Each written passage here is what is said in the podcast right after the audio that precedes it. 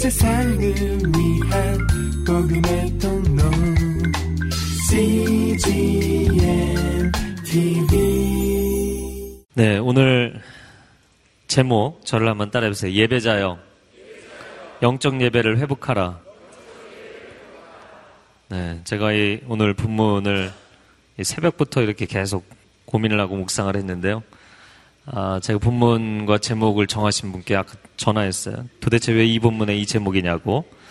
아, 그래서 오늘 본문의 말씀은 사실 예루살렘 교회 지도자들이 아, 사역에 집중하느라 영적인 아, 일에 그들의 마음과 시간을 집중하지 못했기 때문에 아, 어떻게 보면 영적인 예배보다는 영적인 우선순위를 회복하는 것에 문제입니다. 그러나 오늘 하나님께서 분명히 말씀을 통해서 영적인 예배를 어떻게 회복하는가, 우리의 삶에 무너진 영적인 재단을 어떻게 수축하는가, 이 부분에 대해서 지난주에 이어서 또한 말씀해 주실 줄로 믿습니다.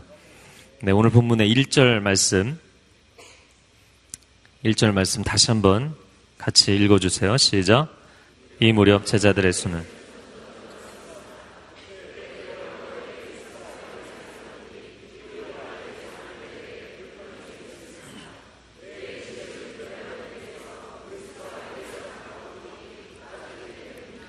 네, 1절에 제자들의 수가 점점 늘어났다. 밑줄을 그으시고요. 아, 그리스파의 동그라미 치시고 히브리파의 동그라미 치시고 대자 vs 이렇게 쓰시고요. 에, 문제는 뭐였냐면 음식을 분배받는 일, 매일 음식을 분배받는 일 밑줄을 그으시고요. 아, 사도행전을 보면 오순절 성령 강림 사건으로 시작된 예루살렘 교회는 그야말로 놀라운 기적과 역사하심의 연속이었어요. 120명의 제자들이 사도행전 2장을 보면 모두 성령의 충만함을 받고 방언을 하기 시작했는데 이 방언이 오늘날 우리가 하는 천국 방언이 아니라 각 나라의 방언이었어요. 네. 전혀 놀라지 않으시지만 영어 방언을 받고 영어 배우지 않은 사람이 막 영어로 선포하는 거예요. 중국어 방언 받고 중국어로 선포하는 거예요. 일본어 방언 받고 일본어로 선포하는 거예요. 네. 여러분 마음에 사모함이 전혀 보이지 않으시는데 얼마나 좋았겠어요. 근데 그것이 자기의 유익을 위해서가 아니라 어학 점수를 위해서가 아니라 복음을 증거하는 일을 위해서 하나님 급하신 거죠. 하나님 놀랍도록 역사하셨어요. 그러더니 일자무식 베드로의 설교를 듣고 무려 3천 명이 회개했어요. 일자무식 베드로 부활하신 주님을 보고도 포기하려고 했던 그 베드로의 설교를 듣고 3천 명이 그 자리에서 회개했어요. 놀라운 일입니다. 그뿐이 아니라 베드로와 요한이 성전 미문에 앉아 있던 안전뱅이를 주 예수 그리스도의 이름으로 일어나게 합니다. 그 사건을 계기로 해서 반대파들은 더 극성이 되었지만 또한 예수 그리스도를 믿는 자들이 2천 명이 더해져서 총 예수를 믿는 자 남자의 숫자가 5천 명이 되었다. 남자의 숫자만 5천 명이니까 총 남녀노소를 다 합치면 만 명이 넘는 것이죠. 사람들이 너무나 은혜를 많이 받아서 자기의 재산을 내놓기까지 했어요. 다른 사람들과 자기 재산을 공유하죠. 여기서 공산 적 제도가 시작이 된 것입니다. 그러나 아나니아와 삽비라가 자신들은 온전히 드릴 마음은 없으면서 칭찬을 받고 싶었어요. 그래서 자신들의 소유를 팔아서 밭을 팔아서 사도들 앞에 놓기는 했는데 일부분을 뺐죠. 그리고 놓았더니 베드로가 보자마자 너희가 왜 하나님을 속이느냐? 왜 성령을 속이느냐? 그 말 했을 뿐이에요. 너 지금 당장 이렇게 저주하거나 하지 않았는데도 그들이 그 자리에서 쓰러져서 두 사람이 다 죽게 됩니다. 모든 사람들이 이 이야기를 듣고 하나님을 더욱 두려워하게 되었어요. 예수 그리스도의 복음이 일파만파로 번지게 되자 아, 이것을 두려워했던 종교 지도자들이 사도들을 잡아서 감옥에 가두었다. 그러나 이들마저도 천사가 밤에 감옥문을 열어주어서 그들이 다 탈출하게 됩니다. 탈출해서 도망간 게 아니고 성전에 서서 복음을 전했어요. 할렐루야. 네, 목숨 걸고 전한 것입니다. 저를 한번 따라해 보세요. 성령 충만한 교회는 부흥하게 된다. 성령 충만하면 부흥하게 되어 있어요. 그것이 개인이든 어떤 그룹이든 공동체이든 민족이든 성령 충만하면 부흥하게 되어 있습니다. 물론 교회가 부흥을 위해 존재하지는 않아요. 교회는 복음을 위해 존재합니다. 그러나 교회가 정말 복음을 위해 존재하고 복음으로 충만하고 그 복음에 대한 열정인 성령의 열정으로 충만해지면 반드시 부흥하게 돼 있어요. 부흥이라는 것은 사람들이 여러 가지로 설명하지만 단적인 예로 사람들이 모이게 되었어요. 사람들이 내 영혼이 살아나기 때문에 내 영혼이 살아난 자리로 모이게 돼 있어요. 나이 쌓이게 예배드리고 문화적으로 예배드리고 그런 거 다 해도 영적으로 살아나지 않으면 사람들 오지 않게 돼 있습니다. 사람들이 영적으로 살아나기 때문에 모이게 되는 거예요. 그렇게 교회가 부흥하게 되면 하나님의 영광이 드러나고 하나님의 능력을 세상 사람들에게 보여주게 됩니다. 그리고 교회가 부흥하면 부흥 자체가 자랑의 제목이 아니라 그 부흥한 교회 헌신된 제자들이 예수 그리스도의 복음을 들고 열방 땅끝까지 나아가는 사명을 갖게 하시는 것이죠. 제가 캐나다에서 그 4년 동안 사역을 하면서 분명하게 한 가지 확신한 게 있어요. 캐나다 교회들이, Canadian 교회들이 거의 다 사양길에 들어선 상태입니다. 저희가 빌려서 사용했던 코멀렉 United Church라는 그 연합교회가 있었는데 그 연합교회도 거의 할아버지 할머니들이에요. 그래서 이 Canadian 교회들 또 다수의 미국 교회들도 전통과 역사를 자랑하지만 한국 교회나 다민족 교회들을 렌트를 줘서 그 렌트비로 유지하는 거예요. 렌트비로 유지하고 있어요. 그 건물의 메인티너스 유지비를. 너무나 안타까운 것이죠. 제가 그 담임 목사님과 만나서 1대1로 대화를 한 적이 있어요. 여자 목사님이셨는데, 어, 일주일에 몇 번 설교하시냐고, 한 번 설교하신대요. 저는 일주일에 13번 설교할 때였어요. 어, 같이 이야기를 하면서 젊은이들이 교회에 별로 없다. 어, 교회가 앞으로 어떤 대책이 있느냐. 어, 젊은이들이 교회에 안 오는 걸 우리가 너무나 잘 알고 있다. 이제 이런 방향으로 가면 교회는 곧 문을 닫게 되는데 아, 모여서 매년 회의를 한대요. 매년 회의를 하는데 그분의 이야기가 대책이 없다는 거예요. 대안이 안 선다는 거예요. 제가 뭐라고 얘기하지는 않았지만 대안이 안 설 수밖에 없는 거예요. 그 로비에 들어오면 교회 이제 관련된 브로셔들이 있는데 그 브로셔 중에 두 가지 눈에 띄는 브로셔. 한 가지는 종교다원지. 모든 종교에 그리스도께서 계시다고 믿는다. 모든 종교에 구원이 있다고 믿는다. 그거예요. 또 한, 하나는 우리는 동성애자들의 결혼을 블레싱한다. 하나님 블레싱을 한다고 믿는다. 그래서 형제 둘이서, 아, 형제 둘이죠. 형제 둘이서 결혼 그 설티피킷을 들고 있는 사진, 예. 패밀리에 대한 팔러스입니다. 그런 복음의 물타기를 하고 복음에 대해서 타협했는데 제가 늘 이야기하는 것이지만 여러분 갈비탕집은 갈비탕이 맛있어야 되고요. 갑자기 배가 고프신가? 예. 설렁탕집은 설렁탕이 맛있어야 되고 냉면집은 냉면이 맛있어야 돼요. 인테리어 잘한들 밑반찬이 좋은들 메인 메뉴가 전면에 걸었잖아요. 예수 그리스도의 복음을 위해서 교회가 존재하는데 복음 자체에 물타기를 했다고요. 하나님의 진리 자체에 물타기를 하고 교회 사람들에게 오라고 할 이유가 없는 거예요. 아무런 메리트가 없는 거예요. 아무런 매력이 없는 것입니다. 그러니 당연히 대안이 없는 것이죠. 다른 대안을 찾아봤자 소용이 없는 것입니다. 근데 놀라운 것은 전체적으로 캐네디언 교회들이 사양길이라고 하는데도 복음적이고 성령 충만한 교회들. 어떻게 보면 난 크리스찬들이 처음 교회 와보면, 오, 왜 이 사람들이 이렇게 열광하고 있지? 오, 왜 이렇게 숨을 들고 막 눈물 흘리고 저 사람들 도대체 왜 이러는 거야? 화성의 초신자들 데려오시지는 않잖아요, 거의. 그죠? 네. 근데 가끔 데려오시더라고요. 네. 근데 놀랍게도 그런 분들이 와서 충격요법으로 예수님을 믿는 경우들이 꽤 계시더라고요. 할렐루야. 그래서 전도 가운데도 문화 전도가 있고 개인 전도가 있고 관계 전도가 있고 섬김의 전도가 있고 다양한 전도 방식이 있지만 가장 중요한 전도 방법이 무엇인 줄 아십니까? presence evangelism이라고 임재 전도예요. 임재 전도.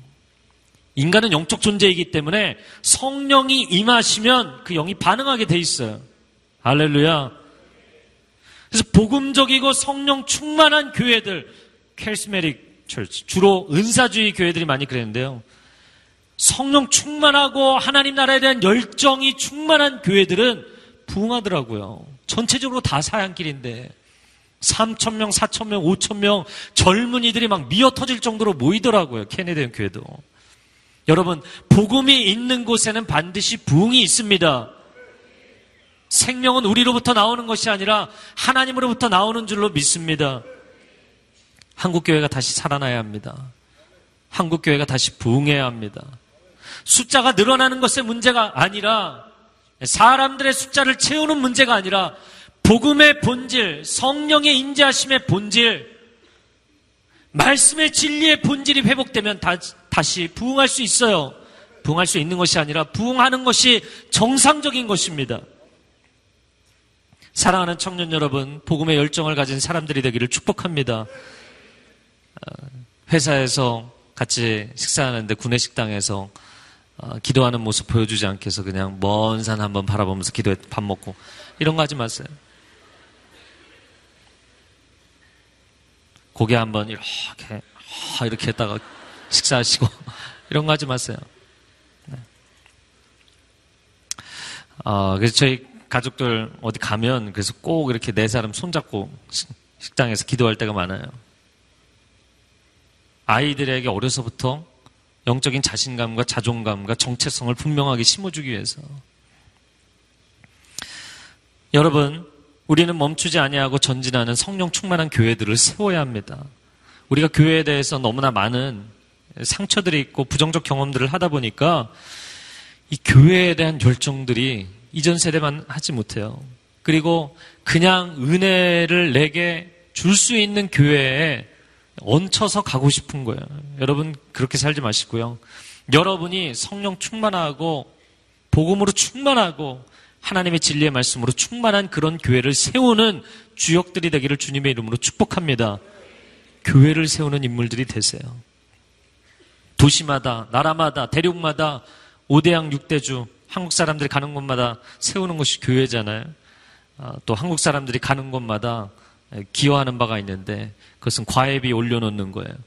뭐 이탈리아에 가면 이 성악 지도받고 음악 수업 받는데 과외비 한국 사람들이 경쟁해서 다 올려놓고 미국도 뭐 다 올려놓고 한국 사람들이 교육열이 대단할 뿐만 아니라 모이면 교회를 세워요. 근데 안타까운 것은 교회를 세워놓고 그 안에서 서로 싸운다는 거예요. 여러분 성령 충만하고 복음으로 충만한 교회들을 주요 도시마다 세워야 합니다. 저는 분명히 믿어요. 왜냐하면 이 사도 바울이 얼반 미션 도시 선교를 했는데 그는 시골로 다니지 않고 주요 도시들을 타겟팅했어요. 그가 마지막에 예루살렘에 가면 잡힐 것을 알면서도 왜 갔냐면 거기를 가야만 로마를 갈 수 있기 때문에 로마는 당시의 전 세계의 심장부이기 때문에 그 심장부에 내가 포로가 되고 죄수가 되어서 끌려갈지라도 그곳에 교회를 건강하게 세울 수 있다면 할렐루야 놀라운 헌신이죠. 여러분 한국에서 직장 구할 수 있지만 지금 한국의 젊은이들이 다른 나라, 다른 민족, 다른 도시에 가서 직장 얻어야 합니다. 네, 아무도 아멘을 안 하시는데. 얻으셔야 돼요. 당신이 갖고 있는 복음의 컨텐츠 한 generation이 한 세대가 끝나고 나면 누구에게 전할 것인데요? 오늘날 우리에게 신앙이 내 가정이 복받고 내 자신이 복받는 것으로 멈추고 있어요. 그럴 수는 없습니다. 당신에게 그것 하라고 복음 주신 거 아니에요. 흘러가라고 복음을 주신 줄로 믿습니다. 다 떠나세요. 다 떠나세요. 여러분의 꿈을 제한하지 마십시오. 여러분 자신의 능력도 제한하지 마십시오. 하나님 앞에 정말 복음을 위해서 하나님의 영광을 위해서 헌신하면 그냥 하나님 손에 붙들리면 그 다음엔 하나님이 끌고 가실 줄로 믿습니다. 진도는 하나님이 빼시는 거예요. 하나님이 결정하시는 대로 가는 거예요. 하나님의 사람들은 골방에 머무르지 않고 열방으로 가게 될 줄로 믿습니다. 내 인생 하나로 끝나는 것이 아니라 도시를 살리고 민족을 살리고 열방을 살려야 돼요. 할렐루야. 사실은 제가 여러분에게 계속 이렇게 흥분을 시키려고 하는데 흥분이 안 돼요.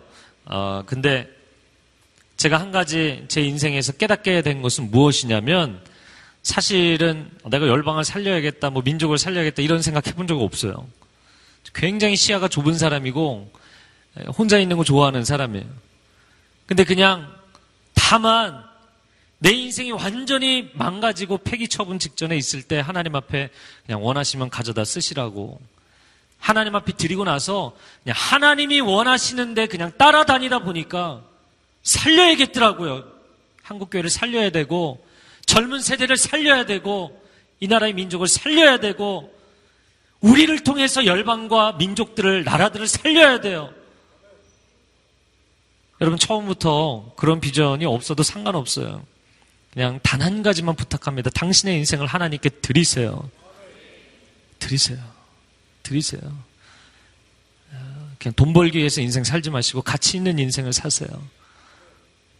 아, 제가 책 겉표지에 맨 밑에 그동안 번역했던 거 쭉 정리를 해봤더니 15권이더라고요.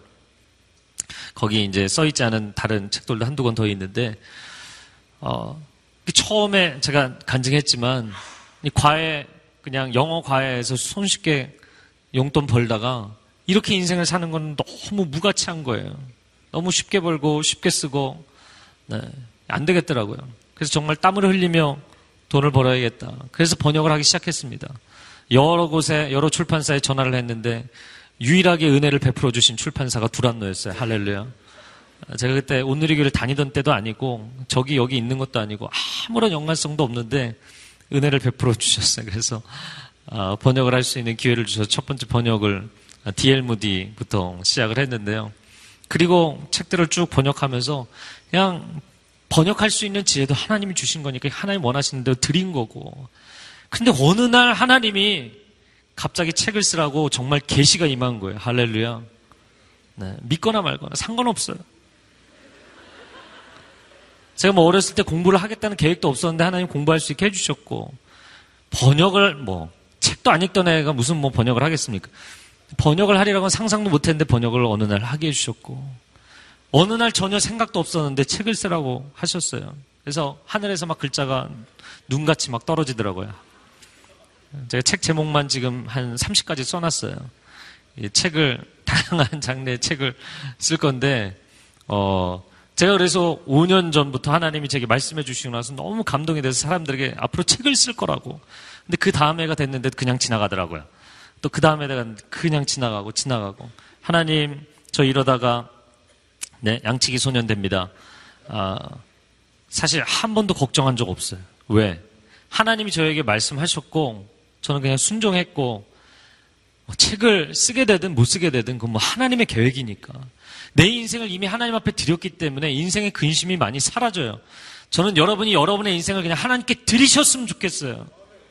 왜 근심 걱정합니까? 내 인생이기 때문에 근심 걱정하는 거예요. 하나님, 내가 친구들한테 어디 입시 본다고 얘기해 놨는데, 하나님, 저 하나님의 자녀입니다. 이게 하나님의 영광을 위해서가 아니라 자기 체면 때문인 거예요. 자기 체면 때문에. 캐나다 가서 예배하는데 하나님이 블레싱 캐나다 예배 부흥을 위해서 집회를 일으키라고 말씀하시더라고요. 그 집회 하기 전부터 그냥 외쳤어요. 이 땅에서 3천 명이 모여서 예배하게 될 거라고. 사람들이 그 말도 안 된다. 그리고 실제로 진행을 해봤는데 안 됐어요. 하나님 저 이러다가 양치기 소년됩니다. 그래도 내 체면 때문에 힘들어하지 않았어요. 뭐 하나님의 계획이 안 이루어지면 하나님 손해지.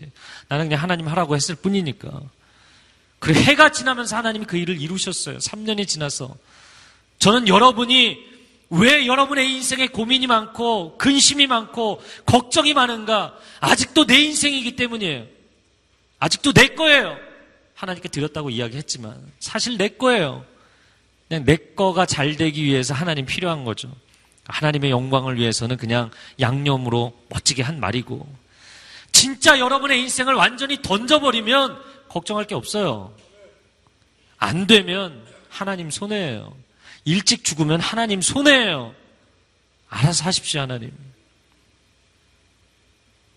여러분 마음 가운데 다윗이 골리앗 앞에 설 때 오늘 계획이 없는 얘기 너무 길게 하면 안 되는데 골리앗 앞에 설 때 100% 내가 죽일 자신이 있다. 여러분, 그런 마음으로 분명히 섰겠죠. 그러나 다니엘의 새 친구처럼 그리 아니하실지라도 이 믿음까지 패키지로 포함되어 있어야만 네, 이게 리스크 매니지먼트 아닙니까? 마지막 안 될 수도 있는 거거든요. 안 돼서 만약에 내가 달려가다가 돌 던져서 안 되면 잡히는 거잖아요. 그럼 죽는 거잖아요. 그러나 아무도 여호와의 이름을 위해서 일어나지 않는데 내가 죽을지언정 난 일어나겠다. 난거 상관하지 않는다. 어차피 빈들에서 양치기 하다 끝날 인생인데. 그런 사람을 하나님이 들어 쓰시는 겁니다. 어, 그래, 뭐, 양치기 하다 끝낼 인생인데 그냥 목숨 바쳐라. 하나님 그러실 것 같아요? 하나님 그러시지 않아요. 그런 사람을 찾고 계세요. 여러분이 그런 사람이 되면 두려울 것이 없고, 여러분 세상에서 가장 무서운 사람은 죽음을 두려워하지 않는 사람이에요. 죽음을 두려워하지 않는 사람, 하나님을 위해서 목숨을 던지는 사람 나오면 그 사람을 통해서 하나님께서 역사를 이루실 줄로 믿습니다. 여러분 성령 충만하시기 바랍니다. 공부하는 학생들이 있다면 성령 충만하시기 바랍니다. 하나님이 지혜의 문을 열어 주실 것입니다. 사업하는 분들이 있다면 성령 충만하시기 바랍니다. 하나님께서 사업의 길을 열어주시고 도움의 손길들을 보내주실 줄로 믿습니다. 아멘. 여러분 가운데 여기 또 어머님들도 나오시는데요. 어머님들도 성령 충만하시기 바랍니다. 가정 가운데 하나님께서 자녀들을 양육함에 지혜와 기쁨과 은혜의 충만함을 주실 줄로 믿습니다. 인생이 달라지게 돼 있어요. 그야말로 예루살렘 교회는 은혜의 도가니였고 초자연적인 기적의 연속이었어요. 근데 오늘 본문의 1절을 보니까 부흥하는 교회에도 문제는 있더라. 라는 것이죠. 성령 충만해도 실제적인 문제들이 일어날 수 있는 것입니다. 예수님이 직접 뽑은 열두 제자 가운데도 한 명은 배신자였잖아요. 그래서 여러분 주변에 여러분이 정말 영적으로 기도하고 헌신했는데 등을 돌리는 사람이 있다고 해도 여러분 너무 낙심하지 마세요. 안타깝게 기도할 수는 있겠지만 아 내가 뭘 내가 많이 부족한 사람인가 보다 이렇게 낙심하지 마세요. 예수님도 제자 가운데 12명 중에 한 명은 배신자였어요. 하물며 지금 사도들이 5천 명을 모은 중에 어찌 문제가 없겠습니까? 근데 문제의 핵심은 무엇이었냐면 본문에 보니까 과부된 사람들이 많이 있어서 이 사람들을 매일 음식을 공개하는 일, 개혁성계는 공개라고 되어 있는데요. 이 극률 사역이죠. 당시에는 전쟁으로 남자들이 일찍 죽기도 하고 일찍 과부가 된 사람들이 많이 있었어요. 그래서 과부를 돌보는 문제가 사회적인 이슈였습니다. 그래서 교회가 항상 이 문제에 민감했던 것이죠. 구약의 율법에도 객과 고아와 과부를 돌보는 것을 어, 유태인들은 각 개인의 책임이고 사회의 책임으로 어, 하나님께서 말씀하셨죠. 그런데 이런 과부를 공개하는 사역을 본토에 있던 유대 그리스도인들이 담당을 했는데 이 그리스파, 헬라파 유대인들이죠. 국내로 복귀한 예루살렘 교회잖아요. 그러니까 백그라운드는 해외에서 출발한 사람들인데 국내로 복귀한 해외파 1.5세들이 볼 때 굉장히 불공평했던 거예요. 왜냐하면 사실 재정적으로는 이들이 훨씬 사회 경제적 수준이 높았습니다. 그래서 이들이 훨씬 헌금을 많이 했을 거라고 보여요. 네. 그건 무엇이냐면 나중에 이제 사도 바울의 서신서들을 쭉 보면 어, 이방 교회들을 돌아다니면서 연보를 얻어서 즉 구제 헌금을 모아서 예루살렘 교회에 전달하는 사역을 사도 바울이 굉장히 중요한 사역으로 했던 것으로 나옵니다. 근데 이들이 헌금은 더 많이 했는데 실제로 헬라파 과부들이 공개를 받지 못하는 일들이 빈번히 일어났다라는 거예요. 그러니까 자기들이 헌금은 더 많이 하고 유익은 누리지 못하니까. 여러분 이미 북이스라엘이 아수르에 멸망한 지 700여 년입니다. 남유다가 바벨론에 멸망한 지 600여 년이에요. 디아스포라 유대인들이 아라비아 반도와 각 유럽과 소아시아에 온 각지에 흩어져 있었어요. 초대교회 당시에 본토 유대인들과 그리고 해외파 유대인들 사이의 갈등은 상당한 사회적인 문제였습니다. 그도 그럴 것이 베드로가 사람들에게 회개를 촉구했을 때는 사람들이 마음에 찔려서 회개했다. 3천 명이 회개했다라고 돼 있죠. 근데 어, 오늘 본문의 다음 부분이죠. 1.5세 스테판이라는 그 이름 자체가 어, 이 유태인들의 이름 방식이 히브리어가 아닙니다. 그래서 헬라어의 어원을 두고 있기 때문에 이 사람 1.5세거든요. 1.5세 스테반이 회개를 촉구했을 때 사람들이 동일하게 마음이 찔렸는데 돌을 들어서 쳐 죽였죠. 네. 마음이 어려웠던 거예요. 아, 저를 한번 따라해 보시기 바랍니다. 모든 인간은 죄인입니다. 은혜가 필요한 네, 은혜가 필요한 죄인들이에요. 그래서 교회에는 문제가 없어야 한다? 아니요. 정반대입니다. 교회는 문제가 많은 사람들이 문제를 해결하기 위해서 모이는 곳이에요. 교회에는 죄인들이 구원받기 위해서 모이는 곳이에요. 교회는 환자들이 치료를 받기 위해서 모인 병동과 같은 곳이에요. 네. 전혀 다르지 않아요. 제가 백호보 있을 때 한번 나눴죠. 한이 교회에서 다른 교회에서 상처를 많이 받고 오신 분이 오늘의 교회는 다를 줄 알았는데 실망이다. 그래서 제가 웃으면서 다르지 않습니다. 이 교회는 어떤 교회나 구원받은 죄인들이 모인 공동체입니다. 다르지 않아요.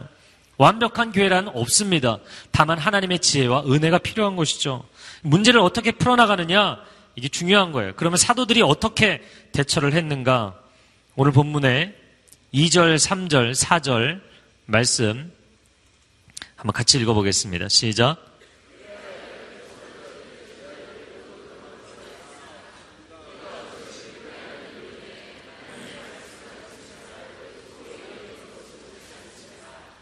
형제들이여 여러분 가운데 성령과 지혜가 충만하다고 알려진 사람 일곱 명을 뽑으십시오.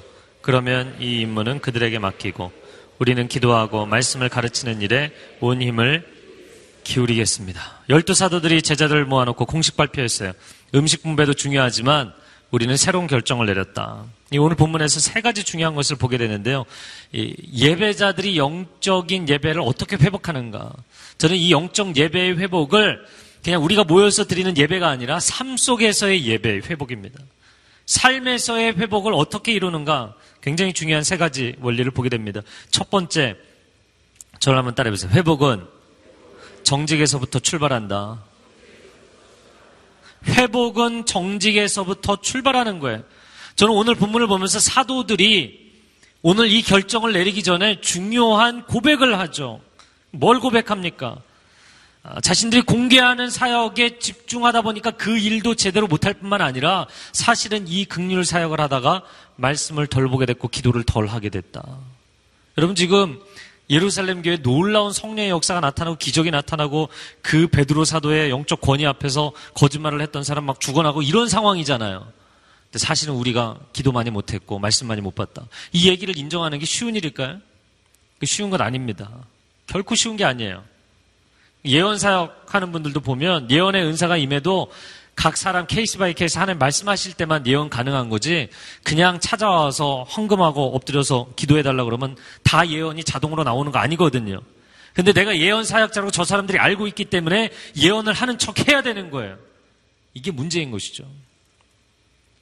놀라운 사도들이 뭐라고 이야기를 했냐면 우리가 사실은 영적으로 하나님 앞에 엎드리는 시간이 많이 줄어들었다. 이걸 인정했다는 거예요.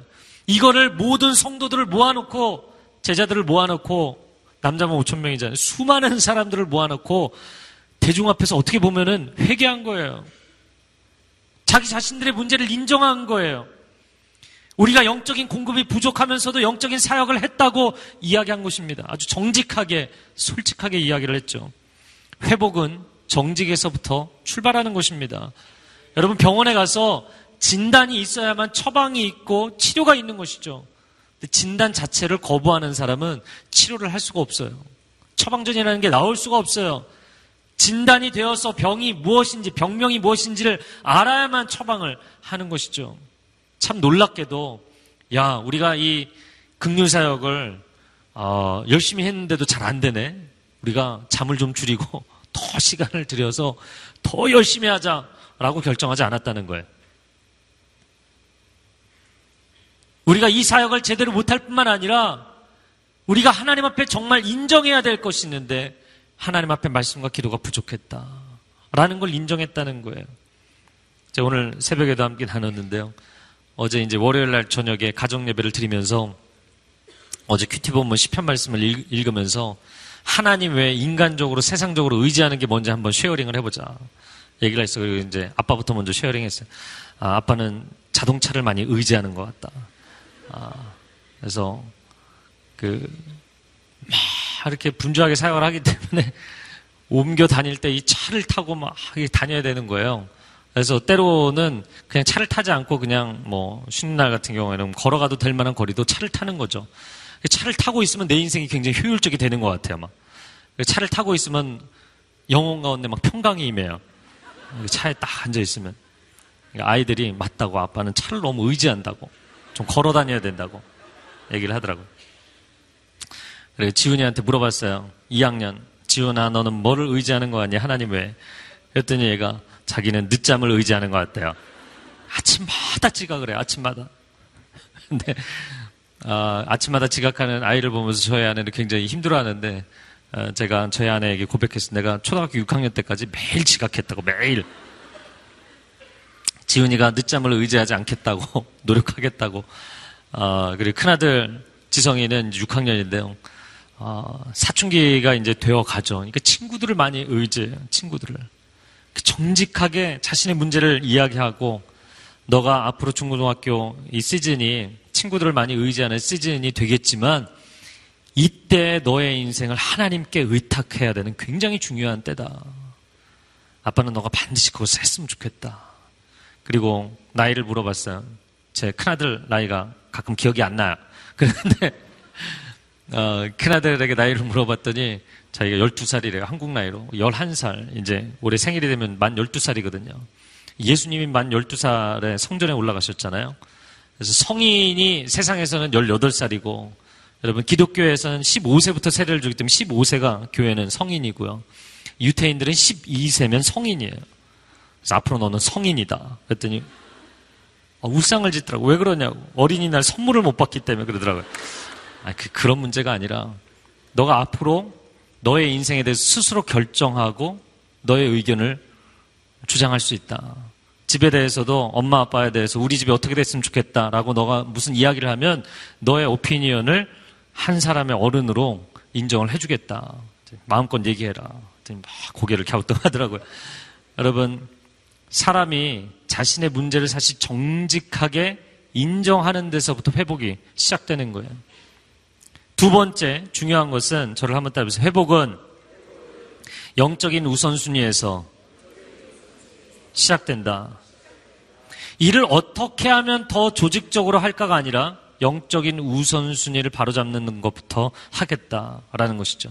어차피 인생은 산 넘어 산이에요. 문제 다음 문제입니다. 일 다음에 또 일이에요. 영적인 우선순위를 바르게 하지 않으면 뭘 해도 문제가 되게 되어 있어요. 지난주에도 나눴던 것이죠. 무너졌던 재단을 다시 수축하는 것. 기초부터 다시 쌓아야 되는 것입니다. 사랑하는 청년 여러분, 우리는 영적 예배자인 줄로 믿습니다. 우리의 삶에 문제가 생기면 껌껌이 해결하는 것으로 여러분 대처하지 마시고요. 근본적인 기초부터 다시 쌓아야 돼요. 하나님 앞에 내가 영적으로 우선순위에 있어서 무너진 것이 무엇입니까? 여러분, 파운데이션 1층, 2층은 무너져서 엉망이 되어 있는데 3층, 4층 쌓는다고 회복되지 않아요. 다시 처음부터 시작하는 것이 훨씬 빠른 길인 것이죠.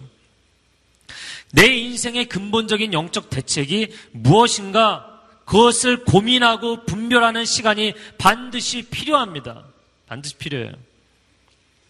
아, 제가 지난주 토요일에 결혼식 마치고 저녁에 그 여의도 순복음교회 집회가 있어서 갔었어요. 근데 606 대회라고 어, 여의도 순복음교회 대학 청년국에서 저희도 대학 청년 본부가 있는데 대학 청년국에서 매년 6월 6일 현충일에 집회를 합니다. 606 대회를 하는데 올해는 특별히 각, 각 사회 분야, 사회 각 분야의 크리스천 리더십들을 초대해서 굉장히 중요한 메시지들을 나누더라고요. 연세대에서 올해는 집회를 하는데 한 만 명이 하는 집회입니다.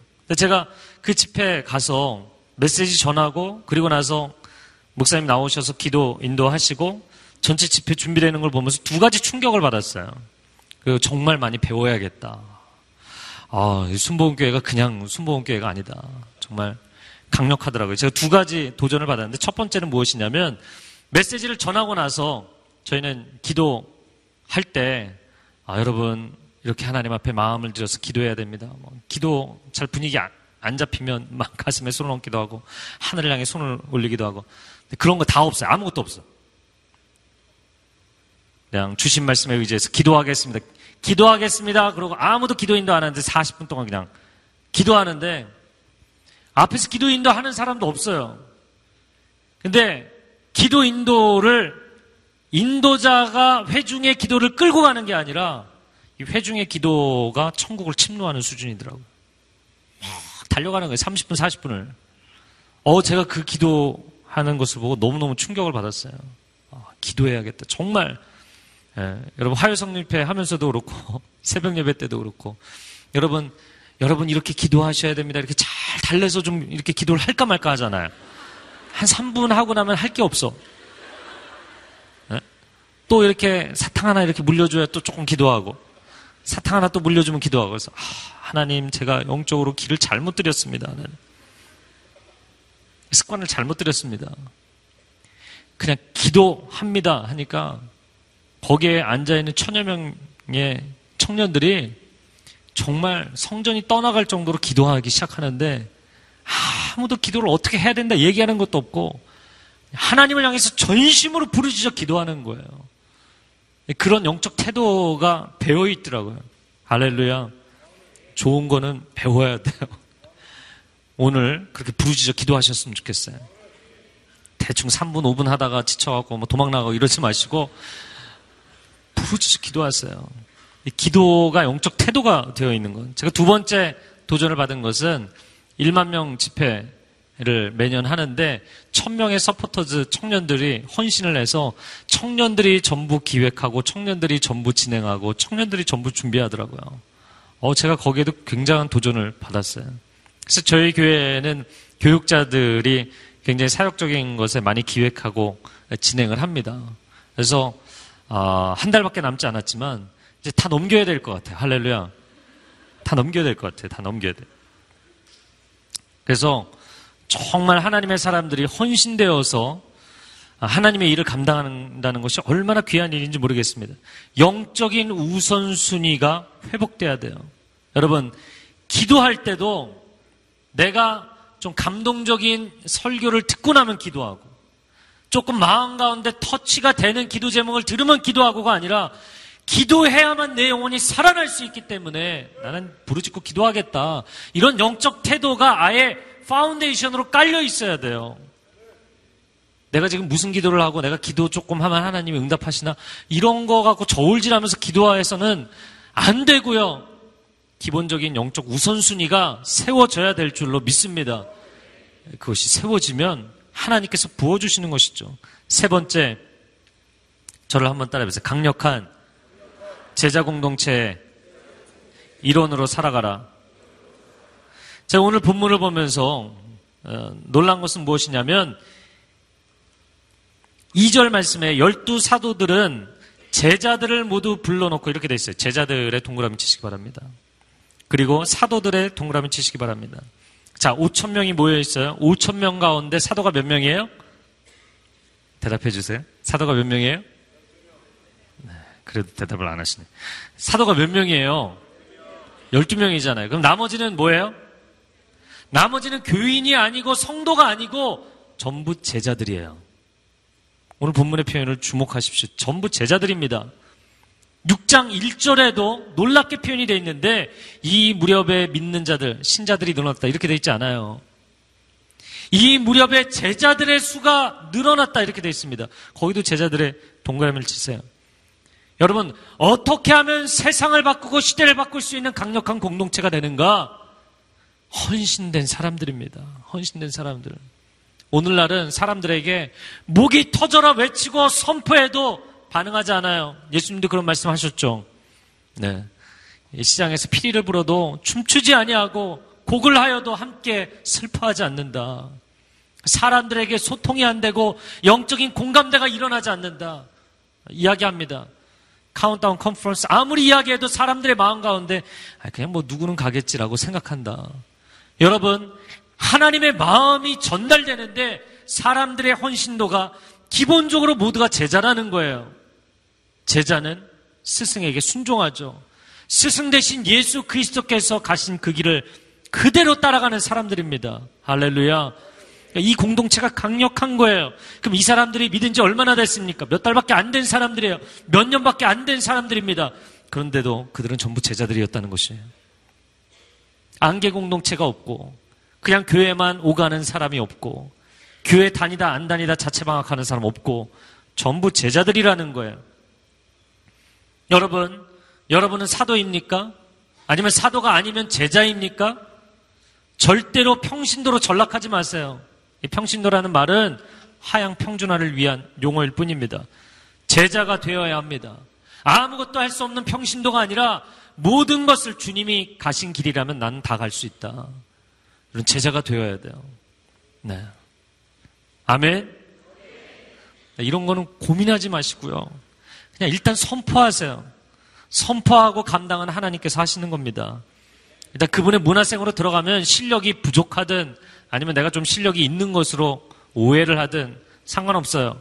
일단 그분의 문화생으로 들어가면 그분이 책임지실 줄로 믿습니다. 평신도는 예배 인도도 못해요. 평신도는 성격 공부 인도도 못해요. 평신도는 기도 인도도 못해요. 정말 그런가요? 그렇지 않아요. 아, 뭐 누군지 알려고 하지 마세요. 이런 경우는 종종 있기 때문에. 제가 한 번은 아, 예전에 이제 성인 사역 할 때였는데 어, 신방을 갔어요. 그래서 신방 대원들이 이제 여러분 같이 가서 아, 권사님 기도 그랬더니 갑자기 이제 다 기도를 하려고 그러는데 이 권사님이 저를 보고 자기 기도 시키지 말라는 거예요. 손사래를 치시더라고요. 자기 기도인도 못한다는 거예요. 대표 기도도 못한다는 거예요. 아니 그냥 사람들을 기도에 기도 인도하는 정도도 아니고 대표 기도도 못하겠다는 거예요. 많죠, 사실. 많아요. 도대체 어떻게 우리가 이런 상황에서 세상을 바꿀 수 있겠는가? 여러분, 그냥 세상을 바꾼다는 구호가 아니라 어떻게 이런 상황에서 우리가 세상을 향해서 세상의 흐름을 거슬러 올라갈 수 있겠는가? 베드로전서 2장 9절 말씀에 같이 읽겠습니다. 시작.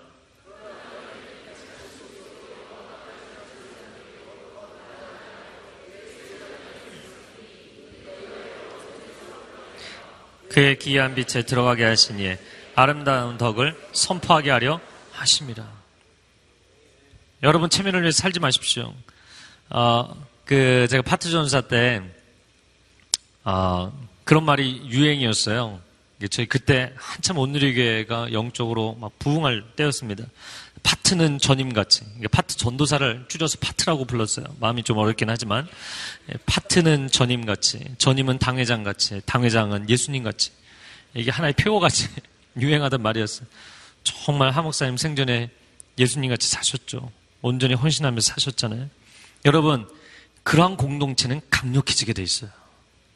아, 난 팔타임이니까 난 시간도 딱 요만큼 받은 돈도 이만큼이니까 딱 요만큼 아니요.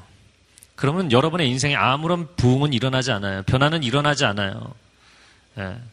나는 그냥 임시직이니까 나는 받은 만큼만 딱 아니요. 그러면 여러분의 인생에는 아무런 변화가 일어나지 않아요. 나는 말단 사원이니까 나는 과장이니까 나는 그래 아주 부장이니까 여러분 수준에 그러면 돈 때문에 일하는 것이고 자리 때문에 일하는 거예요. 여러분 스피릿이 살아있는 사람들이 돼야 돼요. 저는 예배를 볼 때마다 그런 마음 가운데 간절한 소망함이 있어요. 그 뭐냐면 여기서 찬양 인도를 하시는 분들 있잖아요. 예배 인도. 근데 예배 인도 하는 분들 보면 얼마나 열심히 예배 인도를 합니까? 그런데 이 예배 인도자만큼 영적으로 흘러넘쳐야 되는 사람들이 싱어들이에요. 싱어 한 사람 한 사람이 예배 인도자 같이 예배를 드리면 그 예배가 달라집니다. 콰이어를 세우는데 뭐 우리 화성은 세우지 않지만 콰이어 한 사람 한 사람이 싱어처럼 예배 드리면 그 예배는 달라집니다. 그리고 회중이 콰이어처럼 예배를 드리면 예배는 달라집니다. 한 단계가 아니라 두 단계, 세 단계를 뛰어넘어서 여기에 있는 예배하는 회중이 예배 인도자처럼 예배를 드리기 시작하면 뒤집어지게 돼 있어요. 뒤집어지게 돼 있어요. 근데 사람들은 항상 모이면 블레셋과 이스라엘이 예, 진영을 서로 마주대하고 있으면 다윗은 한 사람이면 족하다고 생각해요. 아니요, 그렇지 않아요. 만약에 다윗과 같은 사람이 600명이 되면 놀라운 사건들이 일어나는 거예요.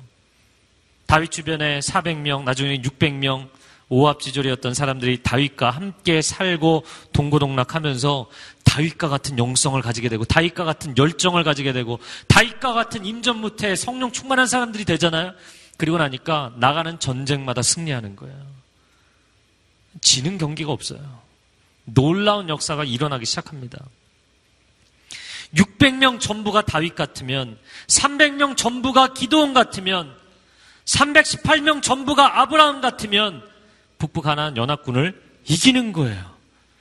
어, 지난 주일 설교를 준비하면서 어, 하늘과 땅의 모든 족속에게 이름을 주신 하나님 아버지께 아버지 앞에 무릎을 꿇고 빕니다. 이런 말씀이 있어요. 무릎을 꿇고 빕니다. 근데 갑자기 떠오르는 한 장면이 있었어요. 무릎을 꿇고 빕니다. 아, 제가 여호수아 설교하다가 생각해 보니까 빼먹었더라고요. 빠뜨렸더라고요. 근데 그 장면이 뭐였냐면 영화 300의 백미입니다. 영화 300을 그래서 그 밤에 너무 열심히 다시 보느라고 그 부분만 보려고 했는데 두 시간 다 봐버렸어요. 너무 몰입해서. 저는 그 영화를 볼 때마다 영적으로 감동이 있어요. 근데 그 페르시아의 100만 대군이 100만 명입니다. 100만 명. 그냥 뭐 모래알처럼 그냥 밀어 밀어버리면 되는 숫자죠. 100만 대군이 밀고 들어오는데 테르모필레 협곡에 나가서 스파르타의 레오니다스가 300명의 정예 부대를 데리고 나가서 협곡 한 가운데 딱 버티고 서서 막는 거예요. 그리고 싸움이라는 것은 1대 10으로 싸워도 결국에는 1대 1이거든요. 제가 책에도 썼는데 닌자 프룻, 프룻이 아무리 많이 올라가도 한 번에 하나씩 치는 거예요. 할렐루야. 한 번에 하나씩 하는 거거든요. 이 300명이 100만 대군을 맞아서 버팁니다. 계속 이깁니다. 이깁니다. 또 이깁니다. 근데 도저히 더 이길 수 없는 상황이 됐죠. 완전히 이제 그 뒷길까지 적에게 다 탈로가 나서 사방으로 완벽하게 포위를 당해요. 그리고 나서 이제는 죽을 수밖에 없는 상황이 됩니다. 그래서 어, 페르시아의 왕 크세르크세스가 딱 이렇게 자기 마차를 타고 와서 무릎을 꿇으라 그러죠. 무릎을 꿇으면 내가 너의 나라를 보장해 주겠다. 내가 너의 성공을 보장해 주겠다. 무릎을 꿇어라.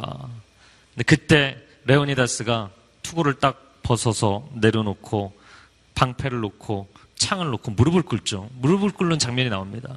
그 장면이 그 영화의 백미예요. 네. 근데 무릎을 꿇고 나서 그가 한 병사의 이름을 외치죠. 바로 뒤에 서, 그 모여있던 병사 가운데 한 사람이 달려들어서 창을 던지고 레오니다스가 화살이 막 빗발치는데 그 크세스를 향해서 창을 던지죠. 일어나서. 그는 무릎을 꿇었던 게 아니었어요. 마지막 항전이었죠. 마지막 항전. 하나님의 사람들은 세상 앞에 무릎 꿇지 않습니다. 하나님의 사람들은 강력한 사람들이에요. 참 놀랍게도 그 레오니다스와 300명이 마지막에 다 그리고 전사를 하게 됩니다. 그 자리에서 전부 죽게 돼요. 정말 하늘의 해를 가릴 정도의 화살을 수천 수만 개의 화살이 그 사람 300명의 사람들에게 쏟아부어져서 그냥 다 죽게 돼요. 전사하게 됩니다. 장렬하게 전사합니다. 그런데 그 소식을 듣고 스파르타와 그리고 그리스의 연합군이 일어나서 진짜 역사적으로 헬라 연합군이 페르시아 연합군이 밀려오는데 헬라 사람들이 도시 연합군이기 때문에 전혀 연합하고 항전을 할 마음이 없었어요. 페르시아가 당시에는 최고의 강국이었기 때문에. 그런데 이 스파르타의 레오니다스가 목숨을 건 헌신을 했기 때문에 이 그리스의 연합군들이 일어나죠. 그리고 그리스 연합군이 페르시아를 역사적으로 이기게 됩니다. 여러분, 하나님의 사람들이 목숨을 걸면 세상의 대세를 바꾸게 되는 줄로 믿습니다. 저는 여러분이 그런 삶을 체험하셔야 된다고 생각해요. 그런 삶을 체험해야만 여러분의 인생의 대세가 바뀌는 거예요. 영적 대세가 바뀌는 것이에요. 그런데 제가 오늘 본문의 말씀을 보면서 굉장히 놀라운 것을 보게 됐어요. 이제 마지막 부분입니다. 5절, 6절, 7절 말씀 한번 같이 읽어 주시기 바랍니다. 시작.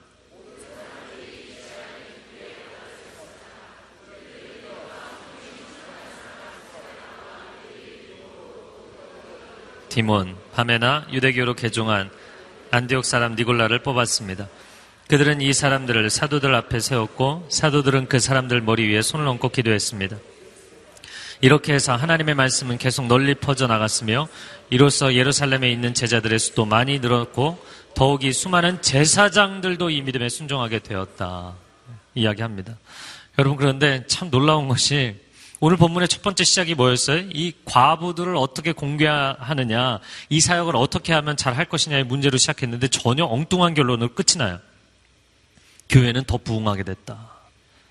놀라운 결론으로 끝이 나요. 제가 오늘 본문을 묵상하면서 예전에는 보지 못했던 걸 보게 됐는데 그건 뭐냐면 5절에 7명의 집사를 세웠는데 이 집사들을 극률 사역하라고 세우는 사람들을 일머리가 네? 잘 돌아가고 일처리 잘하고 사람 부릴 줄 알고 그런 사람들을 일곱 명 세웠다 이렇게 돼 있지 않아요.